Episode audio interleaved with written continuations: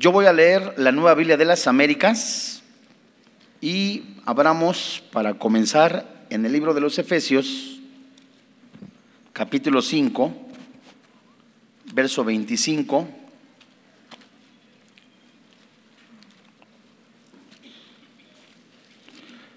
Efesios capítulo 5, verso 25.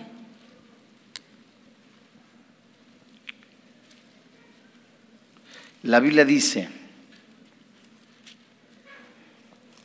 muy bien, Efesios 5, 25. Maridos, amen a sus mujeres, así como Cristo amó a la iglesia y se dio el mismo por ella para santificarla, habiéndola purificado por el lavamiento del agua con la palabra, a fin de presentársela a sí mismo una iglesia en toda su gloria, sin que tenga mancha ni arruga ni cosa semejante, sino que fuera santa e inmaculada. Vamos a orar. Padre, en el nombre del Señor Jesucristo, hoy delante de ti, nos presentamos con el corazón dispuesto para recibir de tu palabra que has inspirado con tu Santo Espíritu. Sabemos, Señor, que estos días que son malos, tú hablas a cada uno de nosotros, principalmente como tu iglesia, para seguir transformando nuestro entendimiento por medio de la oración y, vivir tu palabra. Gracias, Padre, porque tú quieres levantar, restaurar la imagen del varón, del matrimonio. Y hoy creemos, Señor, que en tu gracia y misericordia tú concedes el don del arrepentimiento, el don de la salvación, el don de la fe, a quien tú has elegido desde antes de la fundación del mundo. Señor y Dios, muchas gracias por la libertad de la exposición de tu palabra. Muchas gracias, Padre, porque tú eres bueno y misericordioso.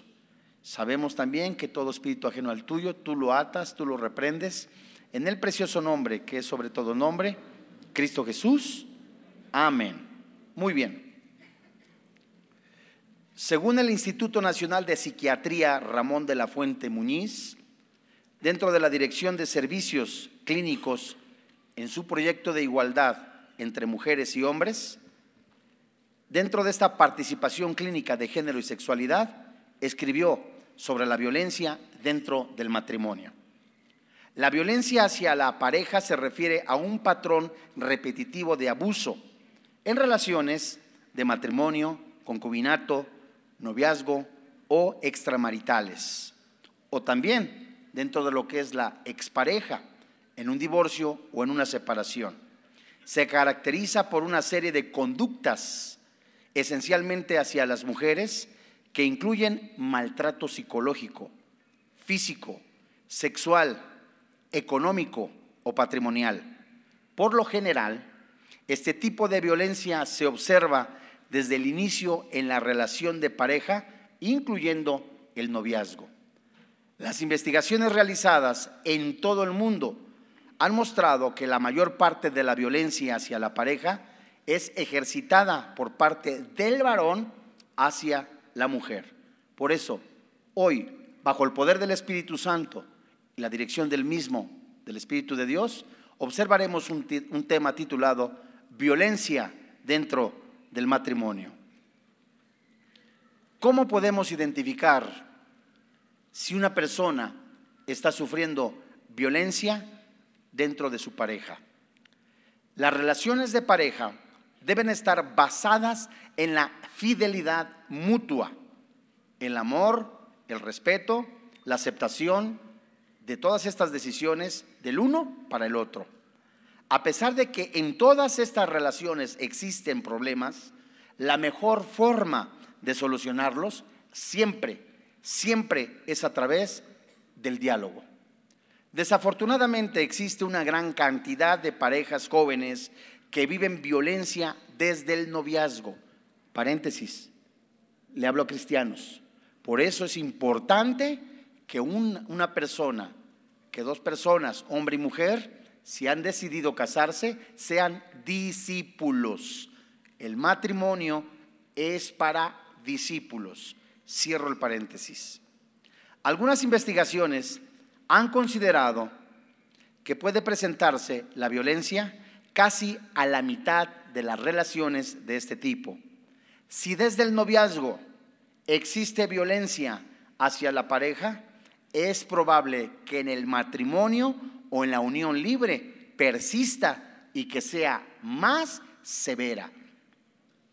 Muchas mujeres pueden minimizar las conductas violentas de su pareja al tener creencias tales como que ellas son capaces de controlar, controlar el enojo y que con amor en algún momento van a cambiar o que el verdadero amor lo tolera todo. Es frecuente que los hombres agresores hacia sus parejas demuestren, uno, poca habilidad para la comunicación, bajo control sobre la expresión de la ira y niveles elevados de hostilidad. Se muestran constantemente molestos e intolerantes de todo. Solicitan la satisfacción inmediata de sus necesidades. Por lo general, tienen creencias equivocadas sobre los roles sexuales, por lo que consideran a las mujeres como seres inferiores a ellos. Estos hombres están convencidos de que tienen dominio, poder, control sobre las mujeres y las niñas, por lo que utilizan a la violencia como un método de control. Aunado a lo anterior, pueden consumir bebidas alcohólicas, pero es importante aclarar que si bien la ingesta de alcohol agrava la violencia, sobre todo la física, no es la causa. Vamos a ver, de acuerdo a la investigación, algunos signos de lo que es la violencia. Y la violencia hacia la pareja puede ser de varias clases. Física, psicológica o emocional, sexual, económica o patrimonial. La física es cuando se provoca un daño o un intento de daño. Este puede ser permanente o temporal. Y en cualquier parte del cuerpo de la mujer a través de golpes, bofetadas, empujones, sujeciones, puñetazos, patadas, mordidas, amenazas o lesiones con armas de fuego o blancas, quemaduras o intento de ahorcamiento y pidiendo inclusive provocar la muerte, hasta los pellizcos. ¿Cuál es la violencia psicológica o emocional? Su identificación es difícil por la ausencia de evidencias Incluye manifestaciones hacia la mujer como gritos, insultos. Esto es muy interesante porque pareciera que muchos no le hacen caso a ese volumen tan alto cuando tu esposo, o en algunos casos la esposa, lo hace. Hay intimidaciones, críticas constantes, celos, posesividad y control exagerado, amenazas de daño, ¿De qué? O amenazas de abandonar o a llevar acciones destructivas. Y en ocasiones se aísla a la mujer de la familia de su origen, de sus amistades, se restringe su acceso a la información, a la educación, al trabajo. Eso es violencia. No tienes, no tienes permiso de ver a tu esposo o a tus papás o a tus hijos porque no me hiciste el sándwich, por ejemplo. ¿Cuál es la violencia sexual? es obligar a la mujer a cualquier tipo de práctica sexual no deseada o de que lleva una degradación sexual o la que provoque un daño en la persona. Muchas mujeres creen erróneamente que por vivir con su pareja o por estar casadas tienen la obligación de realizar prácticas sexuales no deseadas en contra de su voluntad puede ser forzadas, amenazadas o incluso violadas. Ponle cuidado, esto es muy serio y grave. Cuando un varón obliga a tener relaciones sexuales, inclusive a su esposa, se le puede considerar como violación. Y no hay excusa, varones, de que si no hay noche feliz o no hay noche contenta, tú la busques por otro lado. Eso también es violencia o que la obligues a hacer alguna práctica, aunque sea tu esposa, algo que ofenda su dignidad. ¿Cuál es entonces también la violencia económica? Estas son agresiones hacia la mujer para controlar el dinero que ingresa al hogar y la forma en que se gasta. Le di cinco mil pesos, ¿qué los hizo? ¿Qué hizo con esos cinco mil pesos? Ya los malgastó, ya hizo aquello, ya hizo lo otro. A ver, ¿somos personas coherentes? Y si somos cristianos bajo la guía del Espíritu Santo, nos debemos dejar llevar por Él. Y si hay algún gasto, nos organizamos y llevamos a cabo el presupuesto de la casa. Eso es muy interesante. Pero además de eso, nosotros no debemos de controlar a una persona de que si no te hizo lo que tú querías que hiciera y que iba contra su voluntad y ofendía a Dios, tú le digas, no te doy el gasto. Háganme favor. Se manifiestan amenazas de no darle dinero o de darle o incluso quitárselo. O a tal cosa de decir algo, alguien de decir, te lo descuento de tu gasto. Háganme favor. ¿Se reclama el dinero o hay un incumplimiento para dar el gasto? Esto es gravísimo y es violencia. La violencia patrimonial es controlar la propiedad o el uso de bienes eh, de, de, muebles o inmuebles de la mujer, la casa, los terrenos y algo como algunos tienen por costumbre de decir, estás viviendo en mi casa. La casa la tengo yo. Yo soy quien mantiene la casa. Eso es violencia. O alguien que dice, tú aquí estás de arrimada porque el, que mantiene la casa soy yo, tú no te mereces nada. Te falta leer Proverbios 31, en donde dice claramente que la mujer no come el pan de balde, porque también trabaja en la casa. Muy bien, forman parte, cuando forman parte, cuando tú te casas, nosotros recomendamos, tú eres quien eliges casarte por bienes mancomunados. ¿Por qué? Porque los dos son uno. Las responsabilidades del esposo y también los consejos son de la esposa. Quien decide es el esposo y nunca debe de vivir recién casados ni con el suegro, ni con la mamá, ni con el tío, ni con el vecino. Tienen que tener los dos un lugar apropiado, dado por Dios, para que comiencen lo que Dios ha establecido, una nueva familia. ¿Cuáles son las consecuencias de la violencia dentro del matrimonio? La violencia de la pareja hacia las mujeres va aumentando gravemente conforme transcurre el tiempo y, la y con frecuencia se extiende si no se para o se busca ayuda a toda la vida. Los efectos son inmediatos, a largo plazo, por lo que constituye una amenaza para la salud física y mental así como para el desarrollo integral. Las manifestaciones de la violencia hacia las mujeres en una relación de pareja, por lo general, se llevan a cabo dentro del hogar y por lo tanto afectan a otros miembros de la familia. El INEGI, este organismo publicó algo, un divorcio entre las varias causales, porque hay varias causales, y una de ellas es no aportar dinero el varón. Ya no es tanto el divorcio, ya no es tanto el adulterio dentro de las causales, ahora es que el varón no está proveyendo para la casa. Y algo gravísimo que está sucediendo hoy día a nivel mundial, que la esposa está llevando, permíteme la expresión, la dirección de la casa y no el varón. Ya muchos varones se quedan en casa a trabajar y la mujer sale a trabajar. Bueno, hay algunos asuntos, ¿verdad?, que son de de especial atención en los que el consejero puede recomendar, de acuerdo a la Biblia, lo que es correcto. Muy bien. Una relación de pareja por lo general se lleva a cabo dentro del hogar y por lo tanto afecta a muchos miembros de la familia y te decía yo que el INEGI había publicado que cerca, cerca de 16 personas son afectadas por un divorcio o cuando ocurre algo dentro llamado violencia de la familia. Con frecuencia los hijos y las hijas desde la infancia temprana son testigos de la violencia y en ocasiones también son víctimas directas de la misma. Provoca daños en la salud mental e inclusive en la física. Va a afectar el desarrollo en el futuro. que pueden ejercer y ser víctimas de algún tipo de violencia, incluyendo la de la pareja.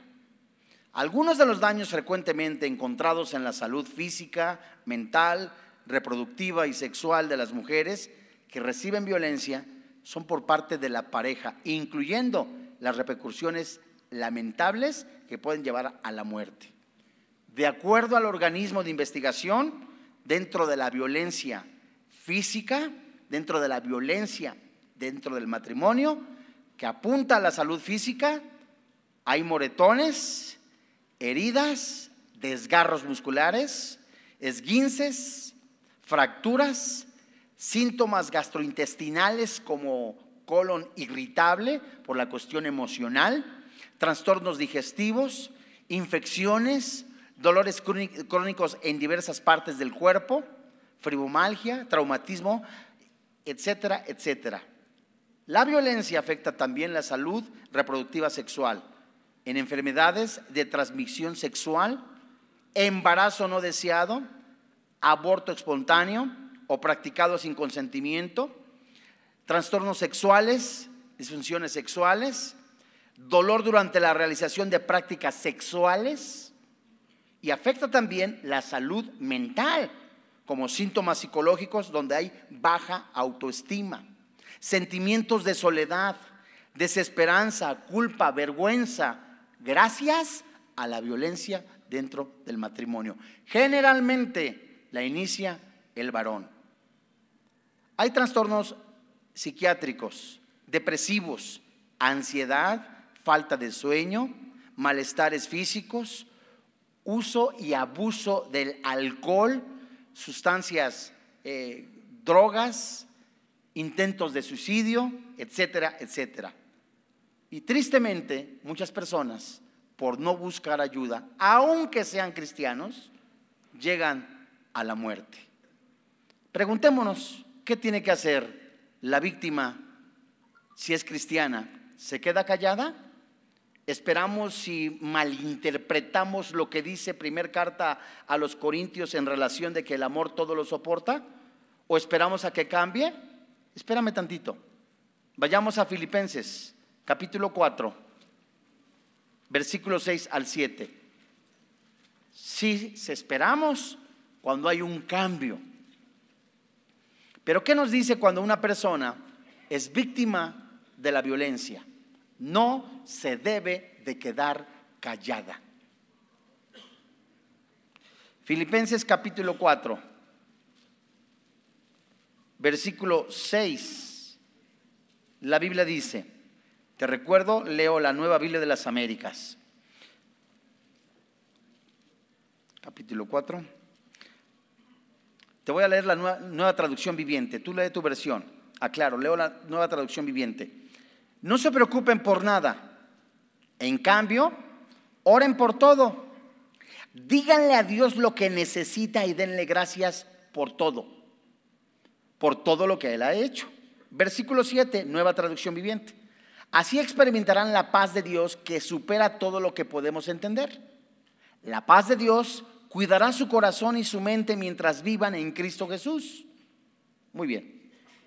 La ansiedad y la preocupación indican una falta de confianza en la sabiduría y en la soberanía y poder de Dios. Deleitarse en el Señor y meditar en su palabra es el mejor antídoto contra la ansiedad. Pero si nosotros vemos, nueva traducción viviente, Filipenses capítulo 4, versos 6 y 7, la frase, oren por todo, díganle a Dios lo que necesita y denle gracias. ¿Qué dice? Que el Espíritu Santo me está diciendo a mí, cuando una persona es víctima de violencia, mujer o el hombre, porque también hay casos. ¿Sabes qué? Ya vi con los consejeros, ya la palabra, estoy orando, dice acá, Oren por todo y díganle a Dios. Quiere decir que dentro de la oración, en mi sentir, en mi dolor, en mi angustia, en el momento difícil, Señor, este hombre, esta persona sigue siendo violento. Me sigue tratando mal, me ridiculiza, se burla de mi cuerpo, me está recortando el gasto. Bueno, lo que tú tienes en tu corazón. Y dice la palabra de Dios que le des gracias por todo. ¿Cómo? ¿Gracias por la violencia? No.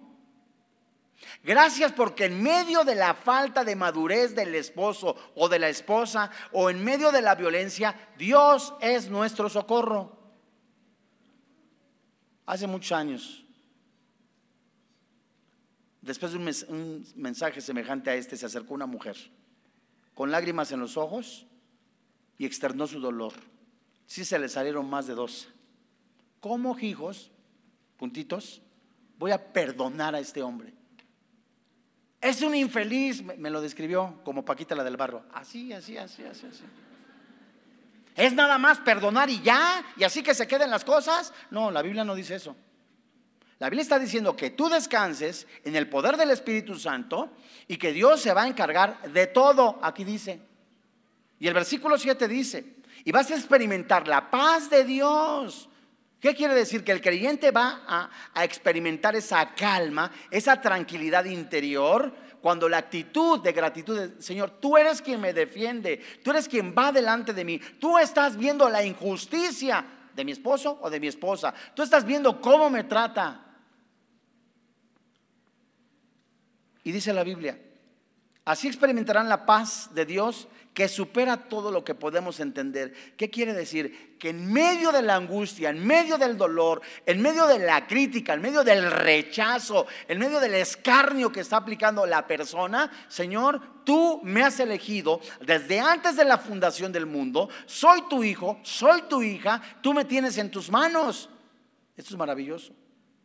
Y cuando la frase dice aquí en Filipenses, cuidará su corazón y su mente, quiere decir que Dios, esta palabra cuidará, en esta versión, se traduce como mantener el ojo sobre algo. ¿Qué quiere decir? Que Dios mantiene su ojo teniendo cuidado de ti.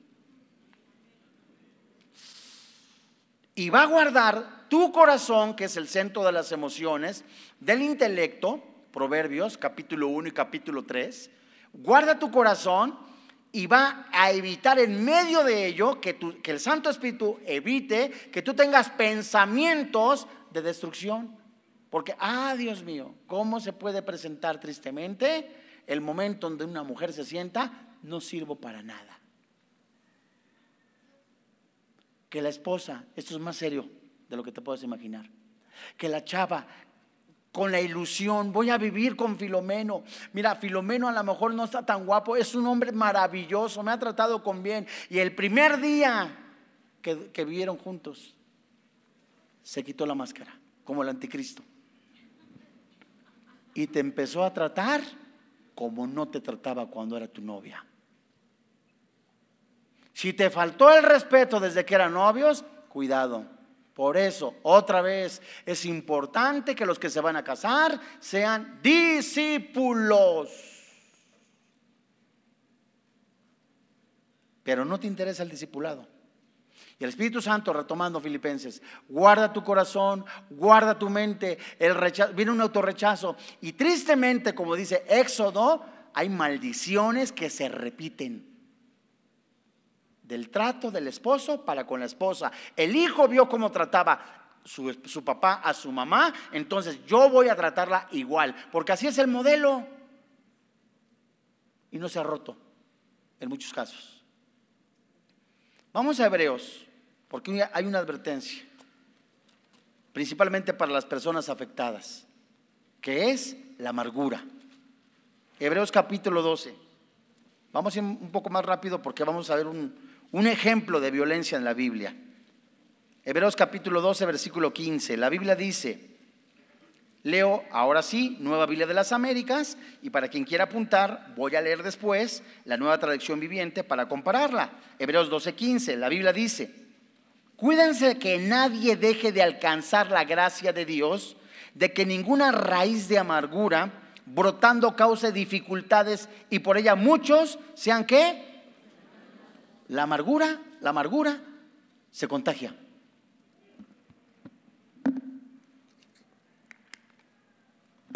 La amargura se contagia. Y cuidado, aunque tengas razón, entre comillas, que contamines a tus hijos. Tu papá es una persona sin gracia. o sea, un desgraciado. Y que empieces a decirle a los muchachos o a las muchachas, tu papá es esto, es esto, mira, es un esto, es un mantenido, es aquello, el otro. Guarda su corazón. Primera carta de Pedro, capítulo 4, versículo 8. El amor cubre multitud de pecados. ¿Qué quiere decir? Que no lo balconeas. Pero si estás orando para que Dios tome el control. O sea, no es de que te quedes tranquilita. Dios hará. Sí, Dios hará, pero también, como dice la palabra de Dios, ¿no?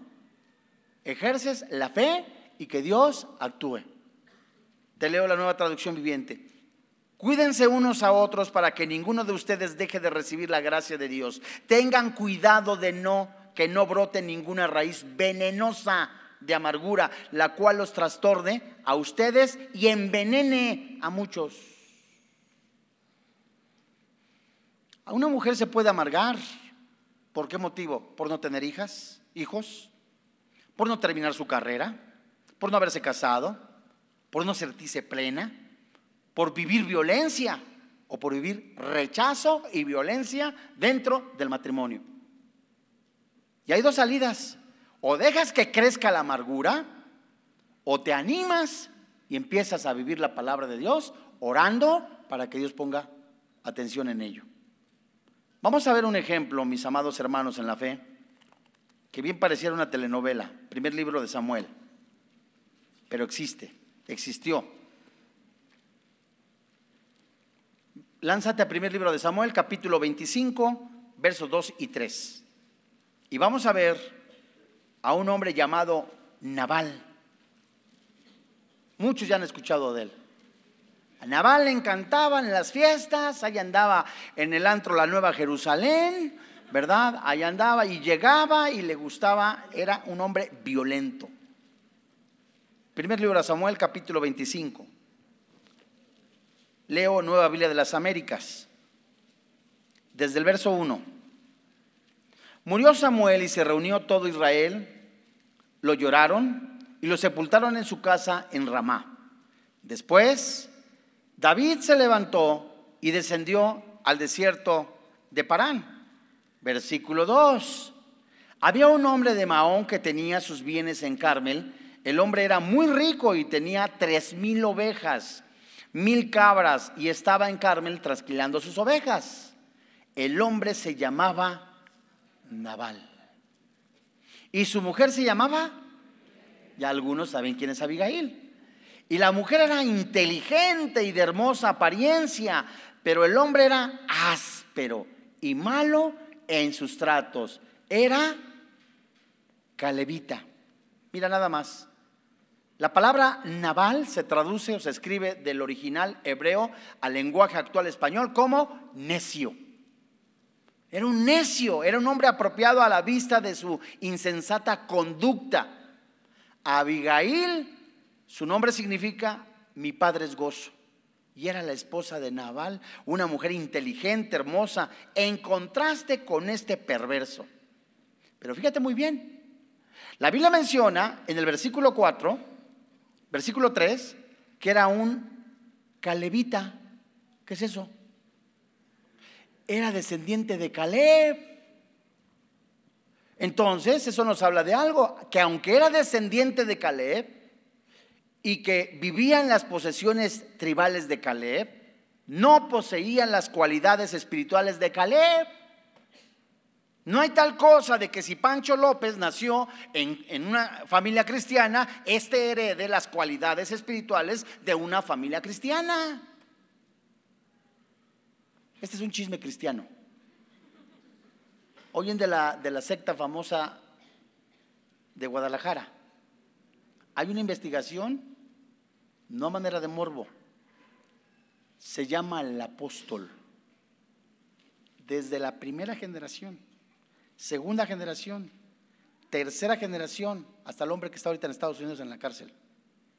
Todos los datos de cómo había violencia, inmoralidad sexual. No, no, no, no, esto está increíble. Y estoy preparando, estoy investigando todas las, todas las, todas las cuestiones que vivía David, el rey David, o sea, cómo se transmiten generacionalmente algunas cosas, hermanos, que David tenía problemas con las mujeres. Salomón, su hijo, tuvo mil. No, eso es un antecedente impresionante. Entonces, esto nos habla de algo, que aunque Nabal era descendiente de Caleb, no tenía las cualidades espirituales. Aunque le impongan manos. Ahora, Abigail era una mujer entendida, con temor de Dios, hermosa. Pero la pregunta es, ¿cómo vivía con este patán?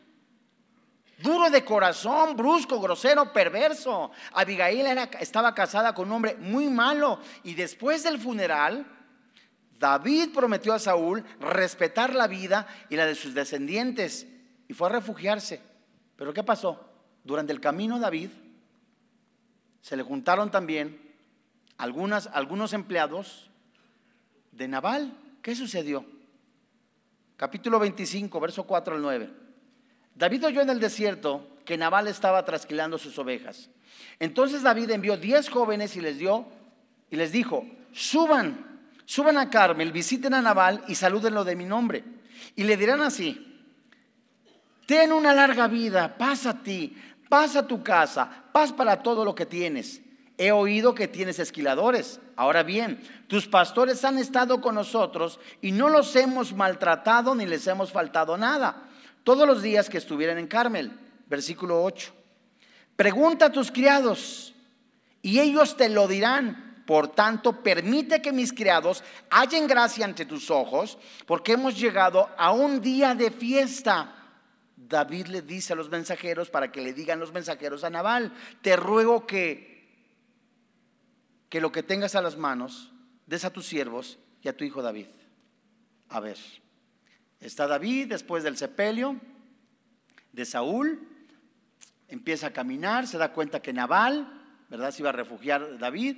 Nabal entonces tenía muchas posesiones, como leímos en el capítulo 25, primeros versículos, y le dice a estos muchachos, a sus empleados, a, sus ayudantes, a sus consiervos, David, vayan y díganle que aquí estuvieron con nosotros varios siervos de él y que nos mande por ahí un taquito, hablando coloquialmente. Además que no tenemos nosotros para eh, alimento para los animales. Y mientras David se estaba ocultando con los hombres, ellos asumieron la, la necesidad o la tarea de proteger los rebaños de Nabal. Y al oír que Nabal estaba esquilando sus ovejas, David les dijo, ¿sabes? Mandó 10 hombres. No queremos recompensa por eso pero nada más que díganle que estuvimos cuidando los rebaños y hubo personas con nosotros. Vete al versículo 9 y te darás cuenta cuál fue la reacción. En otras palabras, hermano, un vecino te dice, oye, te estuve cuidando tus canarios o estuve cuidando a tus hijos, a tus sobrinos o a, alguien de tu pariente en lo que tú estabas de viaje, estuve por allá. Ve lo que dice el verso 9. Cuando llegaron los jóvenes de David, dijeron a Nabal todas estas palabras en el nombre de David. Y entonces esperaron. Pero Nabal respondió a los siervos de David. ¿Quién es David? ¿Quién es el hijo de Isaí? Hay muchos siervos hoy día que huyen de su Señor.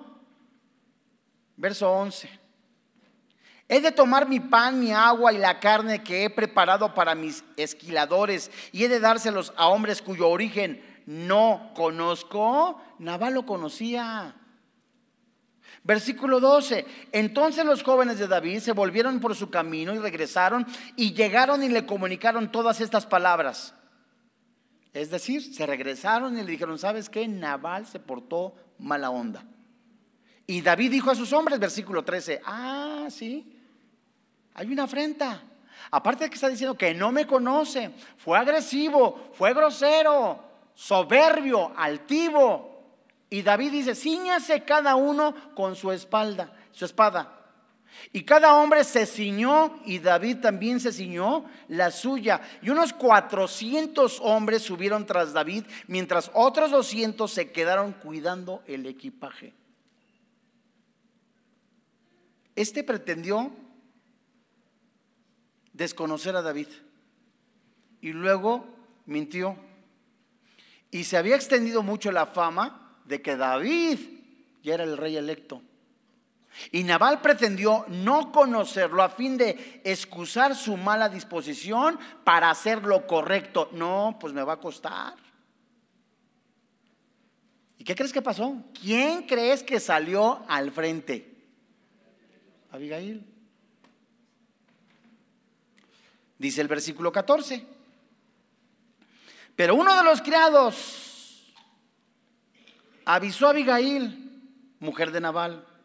Y David envió mensajeros desde el desierto a saludar a nuestro Señor, pero él los ha tratado mal. Sin embargo, los hombres fueron muy buenos con nosotros, no nos maltrataron ni nos faltó nada cuando andábamos con ellos, mientras estábamos en el campo, verso 15. Leo el 16. Como muro fueron para nosotros, tanto de noche como de día, todo el tiempo que estuvimos con ellos, apacentando las ovejas. Ahora pues, Reflexione y mire lo que ha de hacer, porque el mal ya está determinado contra nuestro Señor y contra toda su casa. Y Él es un hombre tan indigno que nadie puede hablarle. Pregunta, ¿vienes tan cansado del trabajo, hermanito santo de Dios? Que no se te puede decir ni ojos negros porque ya te alteraste. Uf. Vienes tan cansado que ya, ya, te fuiste por el bus, por el Transmilenio, por el autobús, llegaste por el cabelbús a Indios Verdes, esperaste 40 minutos el camión, llegas tan cansado que no se te puede decir, ¿quieres cenar? Pero no te has dado cuenta que la mujer lava, plancha, cuida a los niños, les da de comer, los viste, los voltea, los cambia para que se vean bonitos. Pero tú, no, sí, ¿verdad? Uh, ¿cuánto trabajas? Los hombres de David fueron trasladados, tratados groseramente por Nabal. Y este término resalta la maldad de acción de Nabal. Era un groserote. Y el testimonio de uno de los hombres de Nabal, afirmó el valor de la protección que les había dado David. Y uno de ellos va y le habla con Abigail, señora, que su esposo de veras se portó grosero, áspero, mala onda. Primer libro de Samuel, capítulo 25, versículo 18. ¿Cómo reaccionó Abigail? Ahora sí, el Señor me hizo justicia, ya te lo vas a llevar. ¿Eso hizo? Aquí se acabaron desvelos, aquí se acabaron parrandas, aquí se acabaron gastos cortos, ya, ya el seguro. Digo, Señor, ya, ya, gracias. Entonces Abigail se dio prisa y tomó 200 panes, dos odres de vino, cinco ovejas ya preparadas, cinco medidas de grano tostado, cien racimos de uvas de pasas, 200 tortas de higos y los puso sobre los asnos. Verso 19. Pero no le dijo nada a Nabal. Y cuando ella cabalgaba en su asno y descendía por la parte encubierta del monte, David y sus hombres venían bajando hacia ella. O sea, ya iban a darle, como dicen los colombianos, chumbimba. Cuello, decimos los mexicanos. Ya iban a matar a Nabal. Porque David juró venganza y la acción o la, la reacción en el corazón de Abigail fue discreción. ¿De cuántas te has salvado tu esposa? Verso 19. Y dijo a sus criados, vayan delante de mí porque yo lo seguiré. Pero no dijo nada a su marido Naval. Cuando ella no dijo nada a su marido Naval, cuando ella cabalgaba en su asno y descendía por la parte encubierta del monte, David y sus hombres venían bajando hacia ella y se encontró con ellos. Verso 21. Y David había dicho, ciertamente en vano he guardado todo lo que este hombre tiene en el desierto, de modo que nada se perdió de todo lo suyo, y él me ha devuelto mal por bien. Y así haga Dios a los enemigos de David y aún más, si al llegar la mañana he dejado tan solo un varón de los suyos, David iba directito a darle chicharrón. Y no en salsa verde, ¿eh? Gracias. ¿A qué? A los tratos de este hombre. Si cómo trataba a las demás personas, pregunta, ¿cómo trataba a su esposa? ¿Cómo era ese hombre? La reacción de Abigail fue defender a su esposo aún siendo perverso. ¿Por qué? Porque se lo dejó en manos de Dios. Abigail pide perdón por la insensatez de su esposo. En el versículo 25 de este mismo capítulo 25, lo pone en manos de Dios. Y Abigail reconoce, versículo 27, que David es un guerrero de Dios. Fíjate lo que pasó. Verso 36 al 38. Se portó grosero, se portó áspero, se portó majadero, fue un agresivo, era violento, maltrataba a la esposa y la esposa dijo, está bien, lo entrego en manos de Dios. Verso 36 del capítulo 25. Entonces Abigail regresó a Nabal y este tenía un banquete en casa, como el banquete de un rey. Y el corazón de Nabal estaba alegre, pues estaba muy, como dice la Biblia, ebrio. Por lo cual ella no le comunicó nada hasta el amanecer. O sea, él estaba hasta atrás. Y estaba, no, sa, sa, sa, sa, sa, Estaba hasta atrás el angelito. Y lo menos que debe de hacer una mujer es ponerse a pelear o hablar con un borracho, con alguien que está etílicamente hablando torcido, o sea, borracho. ¿Qué le, ¿Qué le dice una persona que coherentemente no está bien? O sea, ¿qué le va a decir? Y Abigail lo vio y dije, no, ya se acabó el cartón de caguamas. Y eso que eran corona cristianas. No hay caguamas cristianas, ¿eh? Dice acá que estaba en un banquete, que estaba ebrio. Y él le dijo, ¿qué le digo a este? Que está en este estado, que se puso al brinco, que lo amenazó el futuro rey David. O sea, ¿qué le digo? Y verso 37 dice, sucedió que por la mañana, cuando se le pasó el vino, a Naval, o sea, amaneció sin cocerse, crudo. O sea, amaneció mal, o sea, dicen por ahí, eh, amaneció con el guayabo, dicen los colombianos, amaneció con el guayabo crudote. ¿Cuál ni caldo de camarón? Nada, o sea, nada. Tembloroso, con una canela de a cinco de ahí de la Merced. Digo, me han platicado.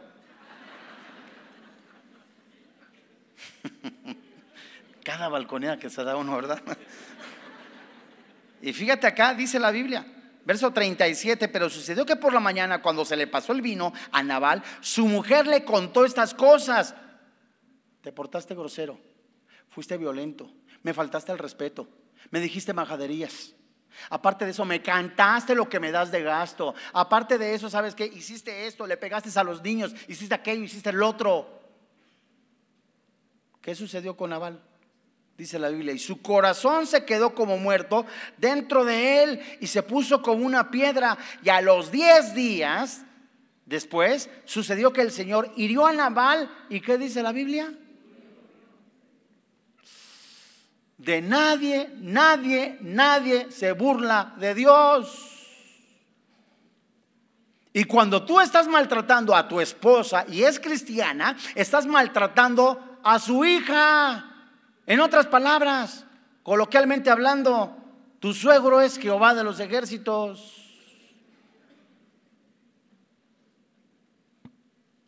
No te atrevas, es en serio, y eso es para mí y para todos los varones principalmente. No nos atrevamos ni a hablar mal de tu esposa. No te atrevas. Ay, es que es una ignorante. Tú tienes la culpa. Disipúlala. Ay, es que ya está. Ay, no, que aquello, mira, ya tiene tantos años. Tú estás ruco, panzón y pelón y nadie te dice nada. Pero eso sí nos encanta por la soberbia. ¿Dónde se ha visto? Aparte que le digas a las mujeres, ¿ya te fijaste? Fulana sabe más que tú, o Mengana sabes que más que tú. Espérate, no son competencias. Es tu esposa, es carne de tu carne, hueso de tus huesos. Y cuando hablas mal de tu esposa, estás hablando mal de ti. Ah, cuánta razón tiene Paquita la del barrio. Ah, no es cierto. No es cierto. Mira, vea, ve rápidamente.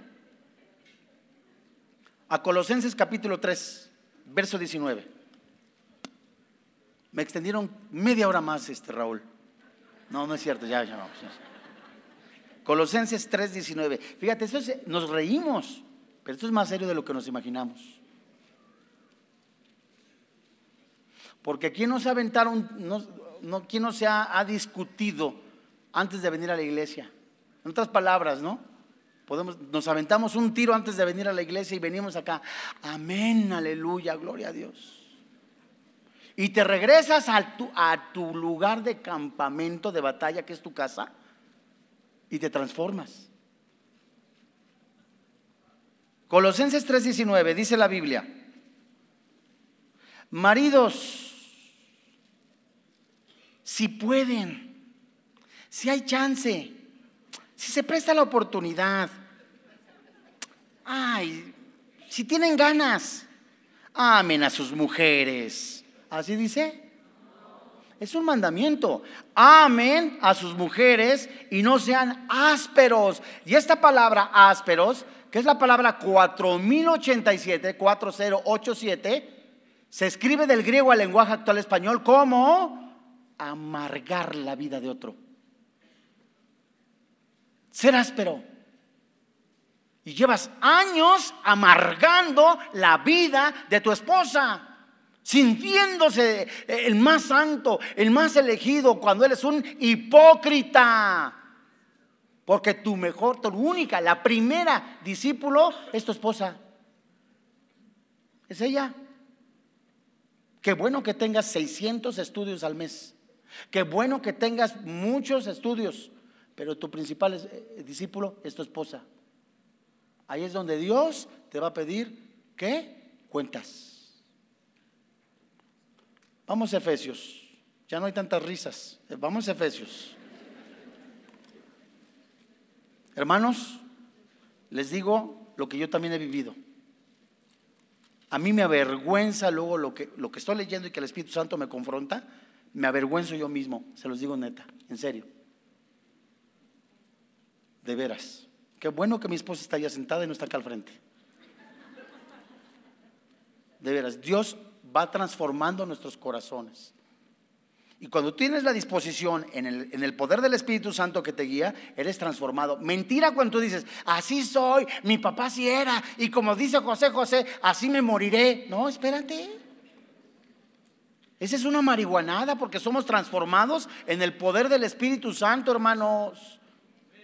Tú tienes una voluntad en el poder del Espíritu Santo de ir siendo transformado, de ir llevado de victoria en victoria en el poder del Espíritu Santo y que el fruto del Espíritu Santo se vea en tu vida como amor, gozo, paz, benignidad. Y primero con quién? Con tu esposa. Creo yo que la manera que tú tratas a tu esposa refleja un poco tu comunión con Dios. Efesios 5:25. Dice la Biblia, y este es un mandamiento. Maridos, amen a sus mujeres, así como Cristo amó a la iglesia y se dio él mismo por ella, para santificarla habiéndola purificado por el lavamiento del agua de la palabra. Acá nos podemos estacionar buen rato. Habla del discipulado, habla de la muerte al yo, habla de la entrega total de el marido a la esposa, como Cristo lo hizo. Verso 27, a fin de presentársela a sí mismo una iglesia en toda su gloria, sin que tenga mancha ni arruga ni cosa semejante, sino que fuera santa e inmaculada. Así deben también los maridos amar a sus mujeres como a sus propios cuerpos. El que ama a su mujer, a sí mismo se ama, porque nadie aborreció jamás su propio cuerpo, sino que lo sustenta, lo cuida, así como también Cristo a la iglesia. Dice el verso 30, porque somos miembros de su cuerpo. Por eso el hombre, atención, dejará a su padre y a su madre y se unirá a su mujer y los dos, ¿qué dice la Biblia? Será una sola carne. Este es un mandamiento de Dios. Por eso la urgencia del discipulado mayormente en el varón, ¿Para qué? Él recibe, él ora con Dios, habla con Dios, el Espíritu Santo va transformando su entendimiento, va, va él quitando toda la suciedad espiritual de su vida, se le llama, se lo denomina santificación progresiva, y eso, eso que el Espíritu Santo ya ha dado a su vida, Romanos capítulo 5, el amor de Dios que ya ha sido derramado en él es esto es hermoso, es expresado, es dado principalmente a tu semejante. Primero, tu esposa. Pedro dice en el capítulo 3, primera carta de Pedro, capítulo 3, verso 7, maridos, igualmente convivan de manera comprensiva con sus mujeres, como un vaso más frágil, puesto que es mujer, dándole honor, órale, el matrimonio es una analogía de la vida con Cristo dándole su lugar, dándole la valía por ser heredera. En la versión 1960 dice coheredera de la gracia de la vida. Nueva Biblia de las Américas dice, como ustedes la gracia de la vida. ¿Qué significa la salvación? No. Significa la, viva, la vida en matrimonio. Porque cuando te casas, no solamente compartes la crema dental, no solamente compartes una pasta de jabón, compartes la vida. ¿Y quién tiene que morir principalmente? Nosotros, como Cristo, a la iglesia. ¿Para qué? Para que tus oraciones no tengan estorbo. Amados, en medida que nosotros disponemos nuestro corazón, exaltar su santo nombre y vivimos la palabra, glorificamos con nuestros hechos el nombre del Señor Jesucristo y los que somos casados, amamos a nuestra esposa como Cristo a la iglesia. No seamos ásperos. Vamos a orar.